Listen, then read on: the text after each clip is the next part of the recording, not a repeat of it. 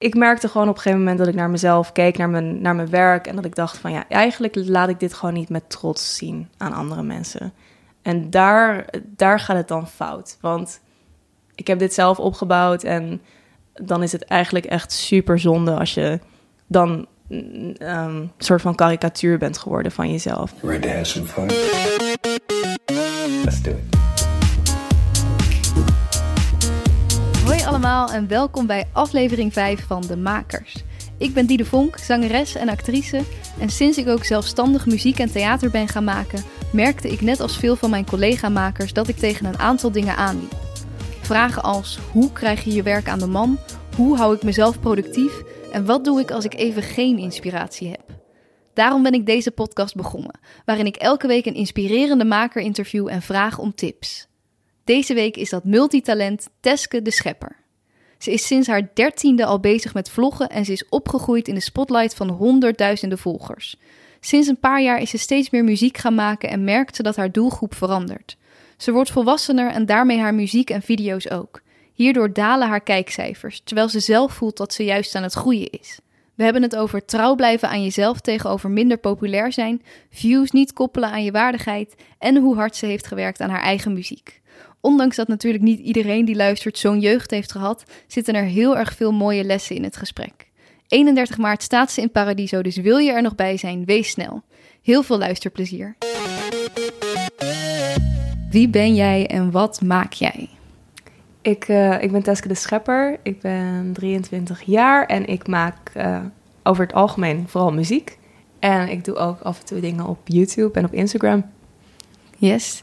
Ja, want jij bent eigenlijk... De meeste mensen die ik interview, die hebben een opleiding gedaan... en die hebben een, nou, of een kunstacademie of een conservatorium.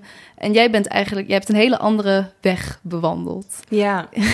kan je daar iets over vertellen? Ja, zeker. Um, toen ik dertien was, toen... Uh ben ik een blog begonnen.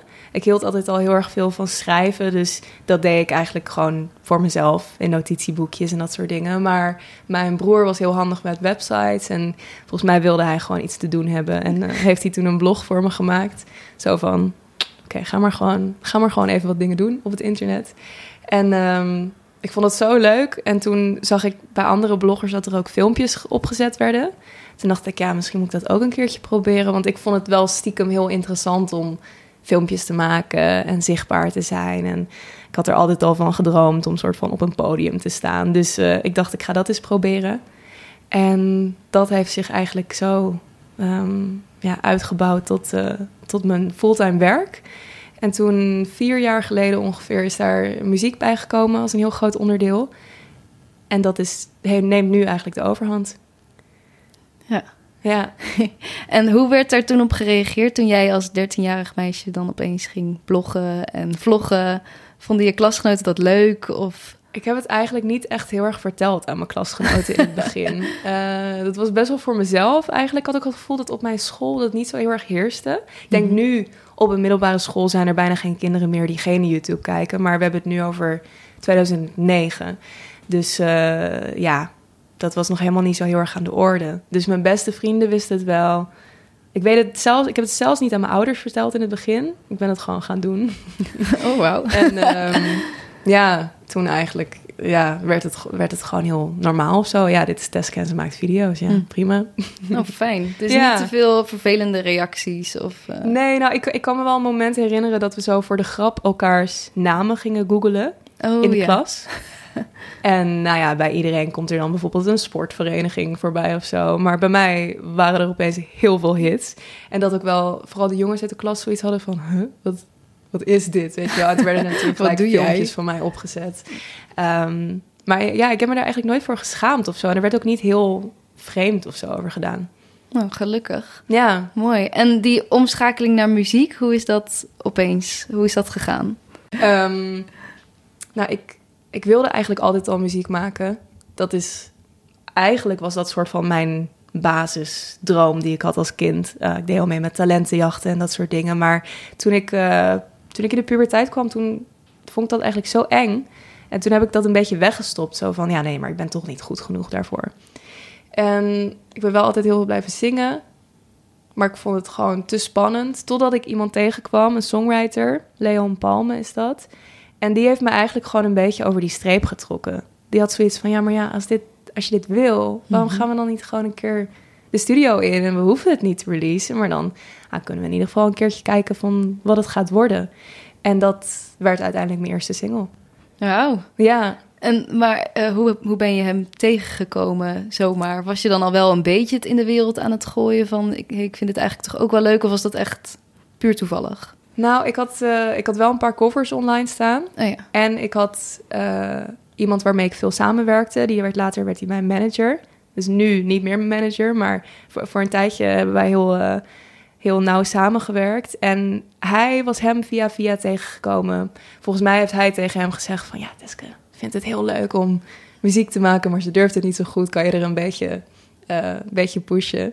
Dus het was eh, een beetje een, via-via ding, maar wel heel leuk. Want het is ook gewoon nog steeds een van mijn soort van... eh, favoriete mensen uit, uit het wereldje.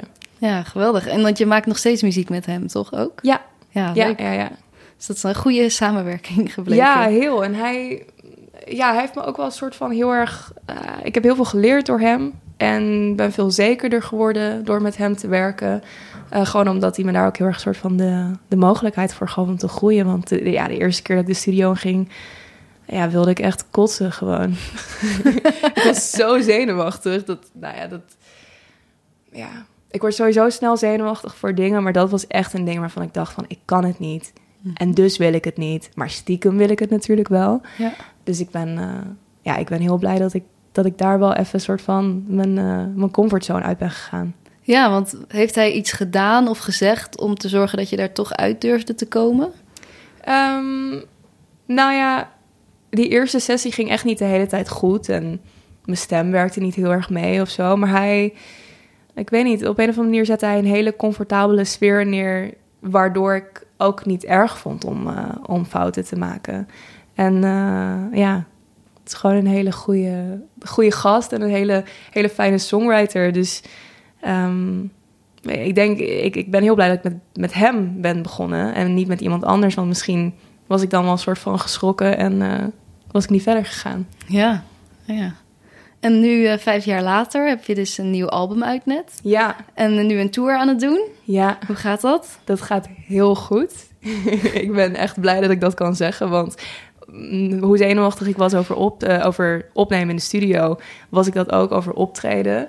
Ik kon echt altijd, ik kon niks door mijn keel krijgen. En ik vond het eigenlijk in het begin helemaal niet leuk om op het podium te staan. Mhm. omdat het zoveel druk op me legde.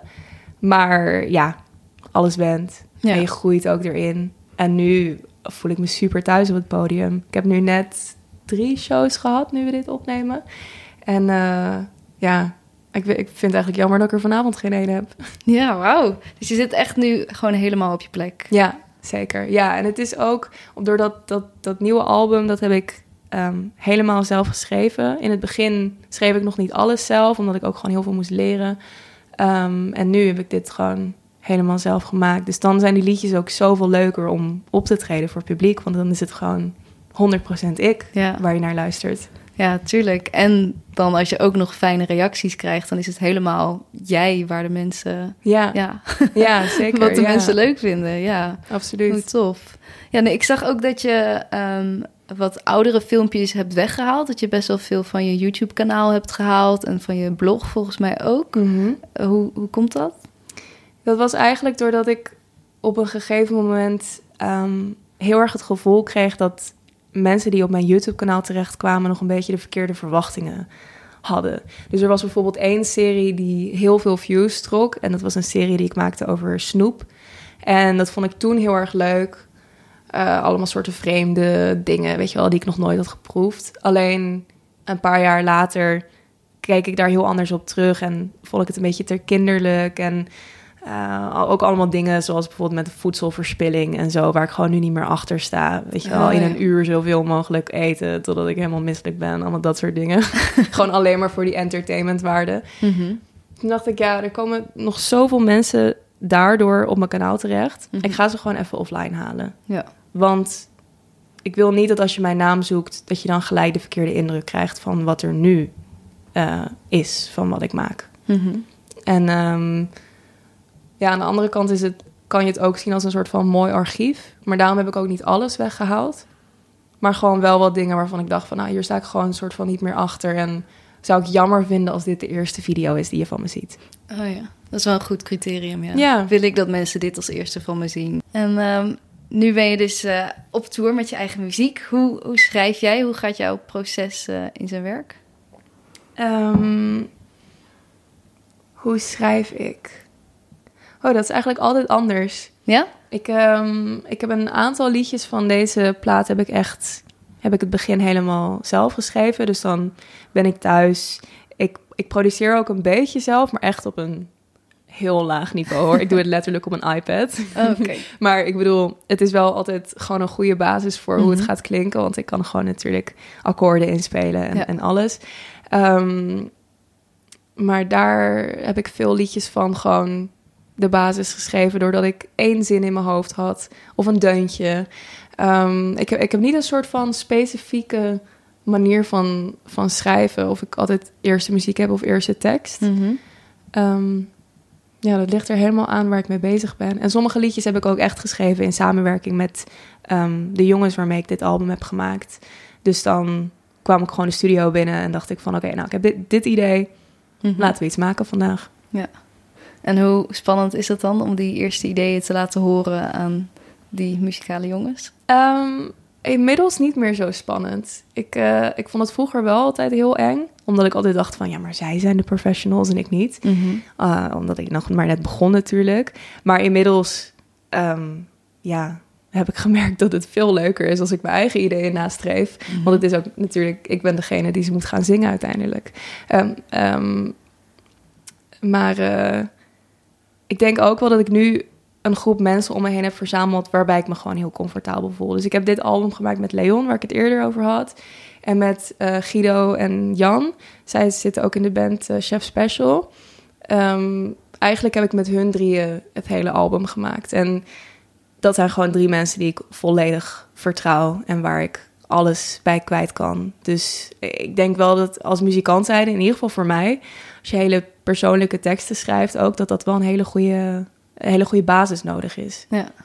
Ja, dat hoor je vaker inderdaad. Dat, ja, ik denk ook niet dat dat kan. Dat als je met mensen werkt tegen wie je of te veel opkijkt... Mm. of eh, ja, waarbij je niet helemaal jezelf kan zijn... Dan, dan schiet het ook niet op, denk ik, met de muziek maken. Nee, en ik heb ook wel.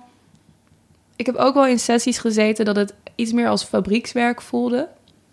Meer Dus- vroeger bedoel je? Of, ja, eh, toen ik mhm. zeg maar net begon met muziek en ik heb gewoon met wat verschillende mensen sessies gedaan, dat ik ook wel eens zo'n dag, dat zo'n dag eindigde en dat ik dacht van wow, wacht even, wat hebben we gemaakt? Ik ben helemaal Mhm. niet goed hierbij geweest, omdat het zo snel ging en het echt voelde als een soort van, ja, echt een fabriekswerk, echt zo'n lopende band ding. Terwijl bij deze plaat hebben we over sommige liedjes hebben we gewoon dagenlang op één dingetje gezeten. Ja. En dat vind ik dan, dat is, ja, dat is een soort van voor mij een perfectionistische zelf, is dat, is dat veel fijner. Ja.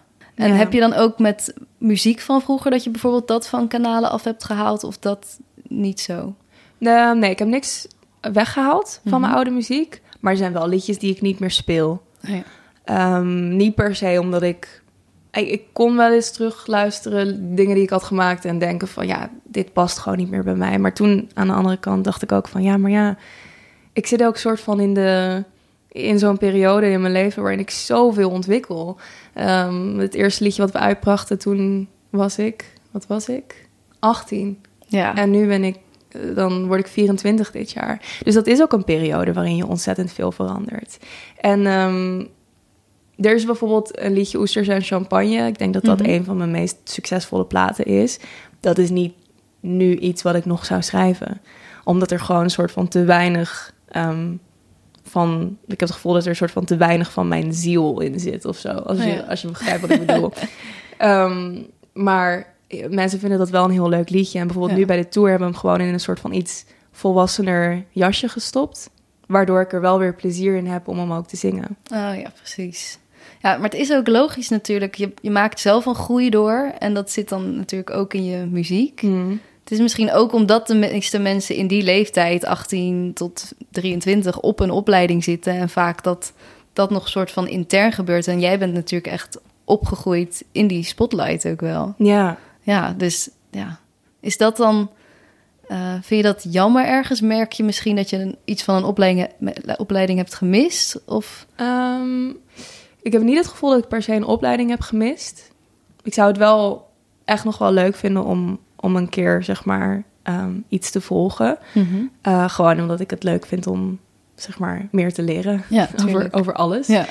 Ehm, ik heb niet per se die opleiding gemist, maar ook gewoon omdat ik zoveel in de praktijk heb geleerd op zoveel verschillende vlakken. Want ja, ik begon op mijn, op mijn vijftiende met soort van branddeals en dat soort dingen. Dus zat ik opeens in, in zakelijke gesprekken en moest ik zo prijzen gaan noemen en allemaal dat soort dingen. Nou ja, dat is echt heel raar. Ehm, maar ook op het gebied van muziek, gewoon door heel veel te doen, heb ik heel veel geleerd. Maar ik, ik, ik vraag me af en toe wel af of het niet soort van ongezond is geweest om inderdaad zo op te groeien in de spotlight. Ehm, ja, nou is het niet, ik bedoel, eh, het klinkt allemaal heel, eh, heel heftig. En ik bedoel, eigenlijk zet ik vooral zelf die spotlight neer, want ik heb mezelf heel veel gefilmd. Maar iedereen heeft wel een soort van op mijn meest eh, kwetsbare momenten, dus eigenlijk gewoon mijn hele puberteit, hebben ze me kunnen volgen en, eh, en daar ook alles over kunnen zeggen. Dat heeft me soms wel heel ehm, zelfbewust gemaakt. Misschien ietsje te veel af en toe. Ja. ja, omdat mensen gelijk inderdaad zeggen wat ze van jou vinden. Ging je er daardoor zelf dus ook meer over nadenken? Ja, en dan niet alleen negatief trouwens hoor. Want ook ehm, als je 14 bent en elke dag te horen krijgt hoe leuk en hoe goed Ja. je bent en hoe mooi je bent. Dat vind ik ook geen gezonde situatie eigenlijk voor iemand die, die opgroeit. Want eh, ja, in het dagelijks leven gebeurt dat gewoon niet. Nee. Het was wel soms alsof ik soort van twee verschillende levens leidde. Dat ik gewoon naar school ging Mhm. en dat dan alles was zoals bij iedereen. En dan kwam ik thuis en dan had ik opeens heel veel complimentjes die zo over me heen kwamen. En nou ja, ook hele lelijke dingen. Ehm, maar dat, ja, ik kan daar wel eens op terugkijken soms en denken van... Hm, ik ben wel benieuwd hoe ik was geweest als ik dat niet had gehad. Ja, ja, ja, dat weet je gewoon niet. Nee. Dat, is inderdaad zo speculeren over... Ja, Ja, ik zou het eerlijk gezegd ook niet anders willen, willen, willen, willen hebben. Want ik, nee? ik ben heel blij met mijn leven hoe het nu is. Ja, als je het nu... Als je het had geweten allemaal, had je het dan alsnog gedaan? Ja, Ja. Ja, zeker. Absoluut. Ja, want ik, eh, ik voel me echt super soort van super dankbaar voor alle kansen die ik nu al heb gehad. Door één soort van kleine keuze die ik heb gemaakt toen ik Mhm. 13 was. Dat is echt bizar. Ja. Ik zou dat niet, eh, ik had dat niet willen missen. Nee. Nee, dat kan ik me voorstellen. Ja, Ik zag, eh, ik zat even terug te kijken, jouw allereerste fragmentje, of ik weet niet of dat het eerste fragment was, maar dat je bij De Wereld Draait Door optrad met je single Rewritten. ja. En dat Matthijs van Nieuwkerk jou toen ook aankondigde met een soort van, ja, ze vlogde en eh, je dacht, nou, nu ga ik ook opeens een liedje, een liedje zingen of zo. Mhm. Heb je veel van dat soort commentaar gehad? Ehm, nou, in het begin zeker. Maar dat mm, vind ik niet per se raar. Want ik had ook niet het idee dat het zou uitgroeien tot dit. Eh, ik wilde wel heel graag muziek maken, maar ik dacht eerlijk gezegd wel dat het meer een soort van een uitstapje zou zijn. Ehm, maar ik vind het wel soms pijnlijk als nu nog steeds ehm, mensen er zo naar kijken. Ehm, ik, heb, ik heb vorig jaar bijvoorbeeld bijna niks geüpload, omdat ik gewoon het hele jaar aan mijn plaat heb gewerkt. En eh, dat, daar ben ik super gelukkig mee. Maar dan vind ik het af en toe wel moeilijk als mensen nog wel heel erg soort van dat, eh, dat YouTube-ding als de basis zien. Of het Mhm. nog steeds eh, benaderen als YouTube-meisje Ja. heeft muziek gemaakt, weet je wel. Terwijl in mijn hoofd zijn we daar al lang, eh, al lang voorbij, als het ware. Ja, je hebt nu echt die omschakeling gemaakt. Nu is het gewoon Teske, de muzikant. En- Ja, ja, en tuurlijk, tuurlijk zeg maar ben ik meer dan dat. Want ik, ik post ook elke dag op mijn Instagram en allemaal dat soort dingen. Ik ben nou eenmaal een soort van heel erg aanwezig in dat online landschap. Maar als ik kijk naar mijn werkzaamheden gewoon in een week... dan denk ik dat het op dit moment iets van een, een, een 80, 20 of misschien wel 90, 10 verdeling is... als je dat zou indelen in muziek en, en YouTube. Ja. Het duurt misschien even voordat het publiek dat ook doorheeft of zo. Ja, nou ja, en het was ook natuurlijk in het begin de mensen die mijn muziek luisterden, die luisterden het omdat ze me van YouTube kenden. Mhm. En niet per se omdat ze me hadden ontdekt en dachten van, oh, dit is goede muziek. Ehm, maar nu zie ik heel erg die shift. En eh, daardoor bijvoorbeeld eh, is het publiek zeg maar, dat naar mijn muziek luistert ook minder geworden.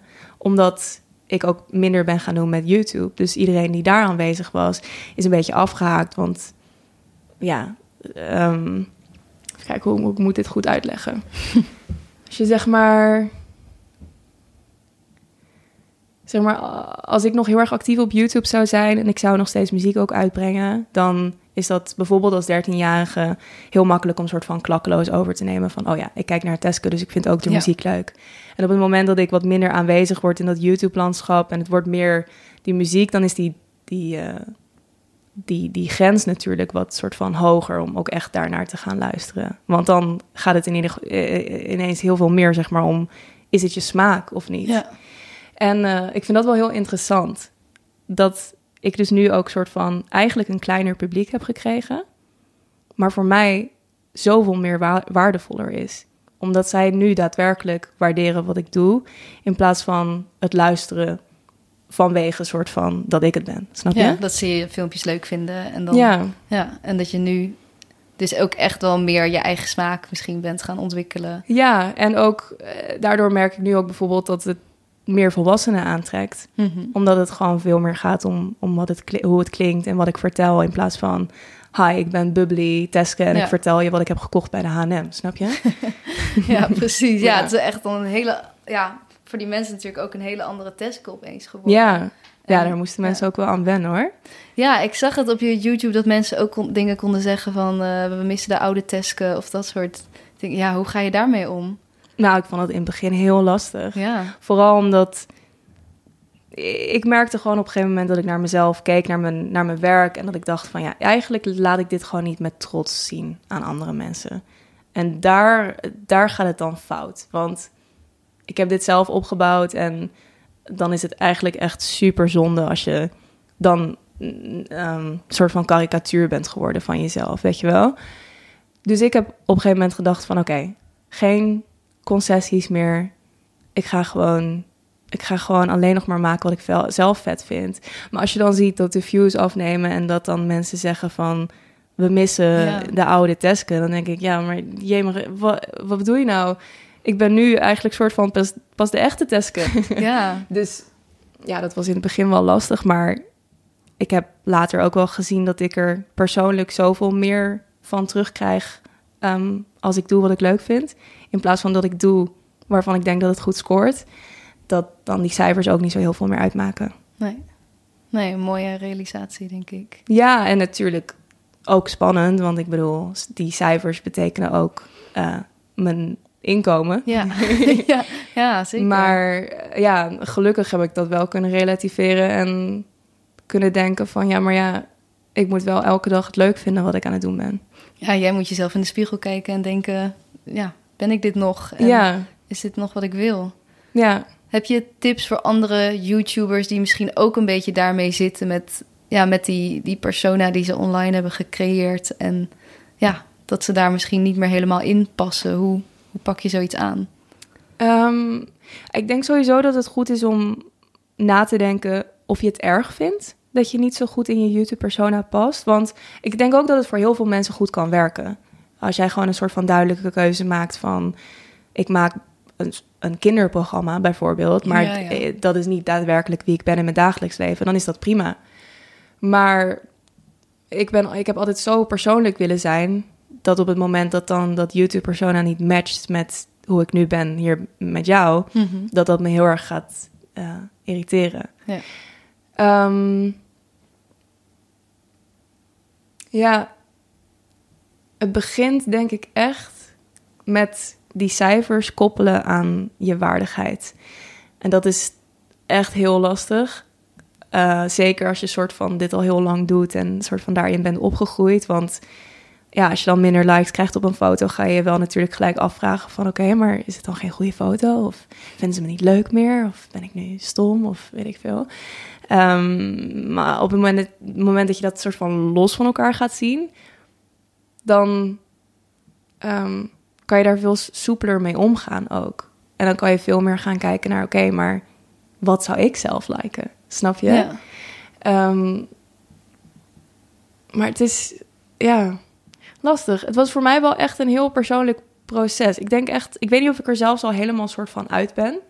Maar ik heb echt wel een jaar daar wel echt heel lastig mee gehad. Omdat het voor mij persoonlijk voelde alsof ik een stijgende lijn had. Mhm. Maar voor de buitenwereld zag het eruit alsof Oh, ja. alles soort van dalend was. Ja, Qua cijfers dan en Mhm, zo, hè? ja, en aandacht precies. en dat soort dingen. Ehm, maar ja, dat online wereldje is ook zo snel en zo nep ook eigenlijk. Het is... ehm, ik weet het niet. ja op wat voor een manier nep? Nou, op een manier nep dat die online fame ook niet zo heel veel voorstelt. Eh, zeker als het gaat om jongeren. Mhm. zijn ze zo snel verveeld. En ehm, heeft het ook nog eens heel erg veel te maken met het algoritme van YouTube en van Instagram. Het zijn nou, organisaties, bedrijven, die eigenlijk gewoon vooral uit zijn op geld verdienen. Dus als ze merken dat er toch ietsje minder engagement is of jouw publiek is volwassener, word je ook gewoon minder snel aangeraden. Eh, want aan volwassenen zijn er toch soort van minder makkelijk producten te verkopen dan aan jongeren vaak.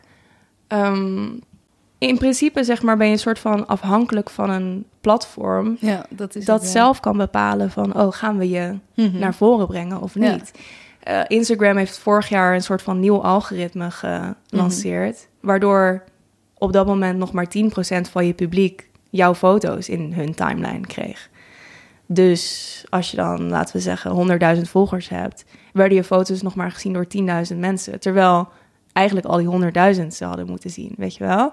En dat heeft puur te maken met of er goed te adverteren is op je foto's, of, of er veel engagement is als het gaat om kliks naar websites. En ehm, dat bedoel ik ook een beetje met dat neppe wereldje, dat het soort van, het hangt ook echt gewoon allemaal aan elkaar van een soort van Mhm. commercieel iets en heeft zo weinig te maken met of mensen eh, een soort van mensen hun eigen keuzes. Want je krijgt maar zomaar gewoon iets voorgeschoteld. Ja, je denkt misschien dat het je eigen keuze is waar je naar kijkt, maar Mm. dat valt dus best wel tegen. ja, Ja, en je hebt er natuurlijk dus ook gewoon als artiest zijnde zo weinig controle over. Dat, ja, je bent een beetje onder, hoe noem je dat, onderhevig aan, het, ja, aan hun Mhm. eh, algoritmes. Dus dat is natuurlijk ook heel naar. ja. ja, het is een hele bizarre wereld, maar ook wel heel interessant. Ja, maar je hebt misschien ook in die zin dus eigenlijk je, je controle weer wat meer teruggepakt naar jezelf. En dingen waar je wel invloed op uit kunt oefenen. En ja, misschien dan dus minder views gaan pakken, maar wel meer gaan maken wat je zelf wilt. Ja, en als je maakt wat je zelf wilt en je stopt daar al je aandacht in, dan is het ook veel eh, waardevoller als je daar dan eh, waardering voor terugkrijgt. In plaats van dat je gewoon snel iets hebt gedaan omdat je wist dat het ging scoren. Snap je? Ja, precies. Dan is het meer echte, echte waardering. Ja. Heb jij, eh, heb jij rolmodellen? Ehm, ik vind dit altijd zo'n lastige vraag. Omdat ik heb wel mensen waarnaar ik kijk en denk van... wow, die vind ik echt vet. Of die vind ik het, het cool aanpakken. Ik vind bijvoorbeeld Lord, vind ik een artiest waarvan ik denk van... zij doet zo erg haar eigen ding. Eh, heeft haar laatste plaat gelanceerd. Was een ontzettend goede plaat. En is toen gewoon weer een soort van ondergedoken met onder het mom van ik ga nu weer schrijven. En jullie zien me wel weer gewoon wanneer ik iets tofs heb gemaakt. Ehm, en dat vind ik heel inspirerend, zeker in het eh, soort van hele snelle, veel eisende muziekwereldje. Ehm, als ik kijk naar Billie Eilish, eh, dan, dan zie ik echt een, een jonge artiest die, die weet wat ze wil en niet zo heel erg soort van meegaat met, eh, met de menigte. En dat vind ik heel erg vet. Op persoonlijk vlak vind ik mijn moeder een groot rolmodel. Ja? ja, omdat ehm, ze is al volgens mij tegen de... mm, nee, misschien nog wel langer. Nee. Rond de 40 jaar is ze samen met mijn pa. Mm. En dat vind ik heel mooi. En ze heeft vier kinderen gekregen, die allemaal gewoon goed terecht zijn gekomen. Ehm, en zij is nu op een leeftijd waarvan je misschien als kind zou verwachten dat je dan alles weet. Maar ze is nog steeds heel erg veel bezig met zelfontwikkeling en eh, kijken wat ze nodig heeft en dat soort dingen. En ja, dat vind ik ook heel inspirerend. Mooi. Ja. En je zegt ook gelijk, ze is heel lang samen met mijn vader en ze heeft vier kinderen. Is dat iets uh, wat jij ook wel ook, ja, in de toekomst graag ziet, een gezin? En... Zeker. Ja? Ja, absoluut. Ja, ik... Uh, je wordt wel eens gevraagd, zeg maar, wat is je doel in het leven? En mm-hmm. ik vind dat altijd lastig, want ik ben zo veranderlijk. En ik wil soort van, ik wil bijna elke dag iets anders. Maar als er iets is wat ik al wil van dat, dat ik klein ben, dan is het moeder worden. En heb je dan, want ik merk dat veel makers om mij heen dan soms ook wel zoiets hebben van ja, moet ik dan niet toch op een gegeven moment een soort van stabiele baan gaan doen als ik Mm. dat allemaal wil? Heb jij ook soms die struggle? Um, ja, zeker. Ja, en dat is ook nog wel iets waardoor ik denk van de kinderen dat dat nu nog wel echt nog wel een stukje in de toekomst is. Maar eerlijk gezegd maak ik me niet echt heel erg zorgen over, over hoe ik dat zou moeten aanpakken. Um, ja, ik weet niet. Ik ben heel erg een piekeraar over alles, maar soort van als het gaat om de toekomst, ben ik altijd heel chill op een of andere manier. Lekker. Ja. Ik weet niet hoe, eh, maar Ook over je zakelijke toekomst, qua over, laten we zeggen, over drie à vijf jaar, wat je dan zou willen bereiken? Ja, nou ja, ik vind dat wel spannend. Ehm, zeker door waar we het net over hadden, dat mijn publiek verminderd is. Mhm. En dus ook dat Ja. ik ook minder ben gaan verdienen. En wel nog genoeg dat ik gewoon rond kan komen, gelukkig. Maar ja, ik weet niet. eh, misschien is over twee jaar iedereen wel op me uitgekeken. Wie weet het niet. maar Ja, zijn dat dingen waar je... nou, ja, ik denk daar soms over na. Maar ik kan het ook wel weer heel snel weer leggen door te denken van... oké, maar ik heb zoveel geleerd de afgelopen jaren. Ik heb zoveel dingen die ik leuk vind om te doen. Ik denk dat het wel goed komt. En ehm, ja, op een of andere manier ben ik daar best wel soort van, soort van rustig in. Dat ik denk van er gaat wel weer iets komen wat ik kan doen. En misschien moet ik wel uiteindelijk weer voor een baas gaan werken. Maar dat zou ik ook niet zo heel erg vinden als ik maar in ieder geval iets creatiefs kan doen. Mooi. Ja, Ja. Wat is het slechtste advies wat jij ooit hebt gekregen? oei. ehm, het slechtste advies. Nou, ik vind het helemaal niet een slecht idee om commercieel te denken. Als het dus maar niet eh, ten koste gaat van je eigenheid. En ik heb wel de afgelopen jaren, zeker ook in muziek, wel dingen gehoord van: oké, maar is dit niet te vreemd? Of is het, eh, weet je wel, moeten we het niet iets aantrekkelijker maken voor jong publiek Oh, en dat ja. soort dingen? En ehm, dat vind ik eigenlijk soort van, eh, dat vind ik eigenlijk altijd gewoon slecht advies. Als je ingaat tegen de creativiteit van iemand. Omdat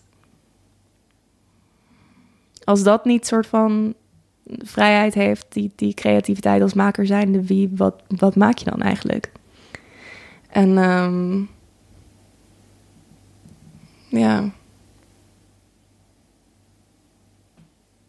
En ook als het denk gaat om commerciële opdrachten, eh, denk ik ook wel dat soort van je normen en waarden opzij zetten voor geld. Heb je dat gedaan, denk je, in het verleden? Ehm, nou, ik weet niet. Dat klinkt natuurlijk Ja. heel heftig, zeg maar. Eh, maar ik denk, ik heb wel samenwerking gedaan die helemaal niet zo bij me paste. Mhm. En toen op een gegeven moment dacht ik van ja, ik ga hier gewoon een soort van bewustere keuzes in maken. Ik, ehm, eh, om maar een voorbeeld te noemen, ik werkte heel veel samen met beautymerken. Mhm. Toen op een gegeven moment dacht ik van, dit is echt bullshit, want ik hou zoveel van dieren. En dit zijn allemaal merken die op dieren testen. Ik wil gewoon helemaal dierproefvrij gaan. En daarmee heb ik toen wel gewoon een van mijn grootste klanten, L'Oreal, verloren. Eh, maar ja, ik, ik, er wel wat lekkerder door. maar ja, het waren ook mensen die tegen me zeiden van... ja, oh, moet je dat wel doen? Weet je? Ja. Het is toch wel een belangrijke klant. En, ehm, maar ja, ja, kan je afvragen wat belangrijker is.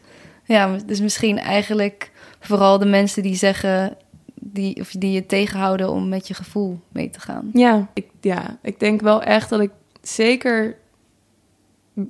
Als je kijkt naar nu en een jaar geleden... dat ik heel erg heb geleerd om voor mezelf te kiezen. En dat betekent niet dat ik per se ideeën van anderen of zo gelijk eh, aan de kant schuif. Maar ik, ik heb wel echt geleerd van als ik iets vind of als ik iets wil... of als ik vooral iets niet wil... dat ik het gewoon, dan ga ik het gewoon niet doen. zeg maar, Ik bedoel, ja, ik, vind het ook niet leuk om een belasting te doen, maar dat doe ik wel. maar gewoon meer als het gaat om eh, creatieve keuzes. Ja. Mooi. Ik eh, vind het een eh, mooie slot, denk Cool. ik. Had ik nog iets moeten vragen? Wil je nog iets kwijt? Ehm, ik weet het niet. Ik heb altijd het gevoel dat ik zoveel heb gepraat. en dat ik helemaal een soort van verdwaald ben geraakt in mijn eigen verhaal. Ja, dat is Nee. gek altijd, hè? Dat je zelf zo denkt dan dat je misschien op een heel raar spoor bent gegaan. Maar volgens mij was het best wel helder. Ik, ehm, nee, ik denk, eh, ik denk dat het een heel leuk gesprek was. Ja, en ik, ik speel dus eh, 31 maart in Paradiso Noord. ja, Dus misschien als je aan het luisteren bent, vind Check je het het. leuk om te komen kijken. zijn er nog kaartjes? Zeker, ja. Nice. Oké, nou. Allemaal kijken. En waar kunnen we jou nog meer vinden, volgen? Ehm, eigenlijk als je gewoon zoekt naar of Teske de Schepper op social media, zoals Instagram en Twitter, of Teske ehm, zonder iets erachter op Spotify, dan, eh, dan heb je wel alles eh, wat je moet hebben. Nice. Dankjewel. Yes, ja, bedankt. Bedankt voor het luisteren. Dat was Teske de Schepper. Ik vind het echt ontzettend knap hoe ze op zo'n jonge leeftijd al zo goed om weet te gaan met duizenden meningen elke dag. En dat ze ondanks de verleidingen van snel geld of dingen doen voor de likes het afgelopen jaar echt even de stekker eruit heeft getrokken en keihard is gaan werken aan haar eigen muziek. Ik merkte terwijl ik met haar praatte hoe gelukkig ze daarvan wordt. Dat is denk ik het belangrijkste wat ik meeneem uit dit gesprek. Er zullen altijd dingen zijn die je aandacht afleiden van wat jij echt bent of wilt doen. Dus neem zo nu en dan even de tijd om te kijken naar waar je allemaal mee bezig bent en of dat echt is waar jij het allergelukkigst van wordt. Heel veel dank aan Teske en aan Amsterdam FM. Vond je dit een leuk gesprek? Abonneer je dan op de podcast en volg de Makers Podcast op Facebook en Instagram. Delen en reviewen is heel erg fijn en laat het me vooral weten als je nog gasten of vragen hebt die je graag wilt horen. Volgende week staat er weer een hele bijzondere, inspirerende gast voor je klaar. Deze podcast werd gemaakt door mij, Diede Vonk, en de muziek is van David Zwarts. Tot volgende week bij De Makers.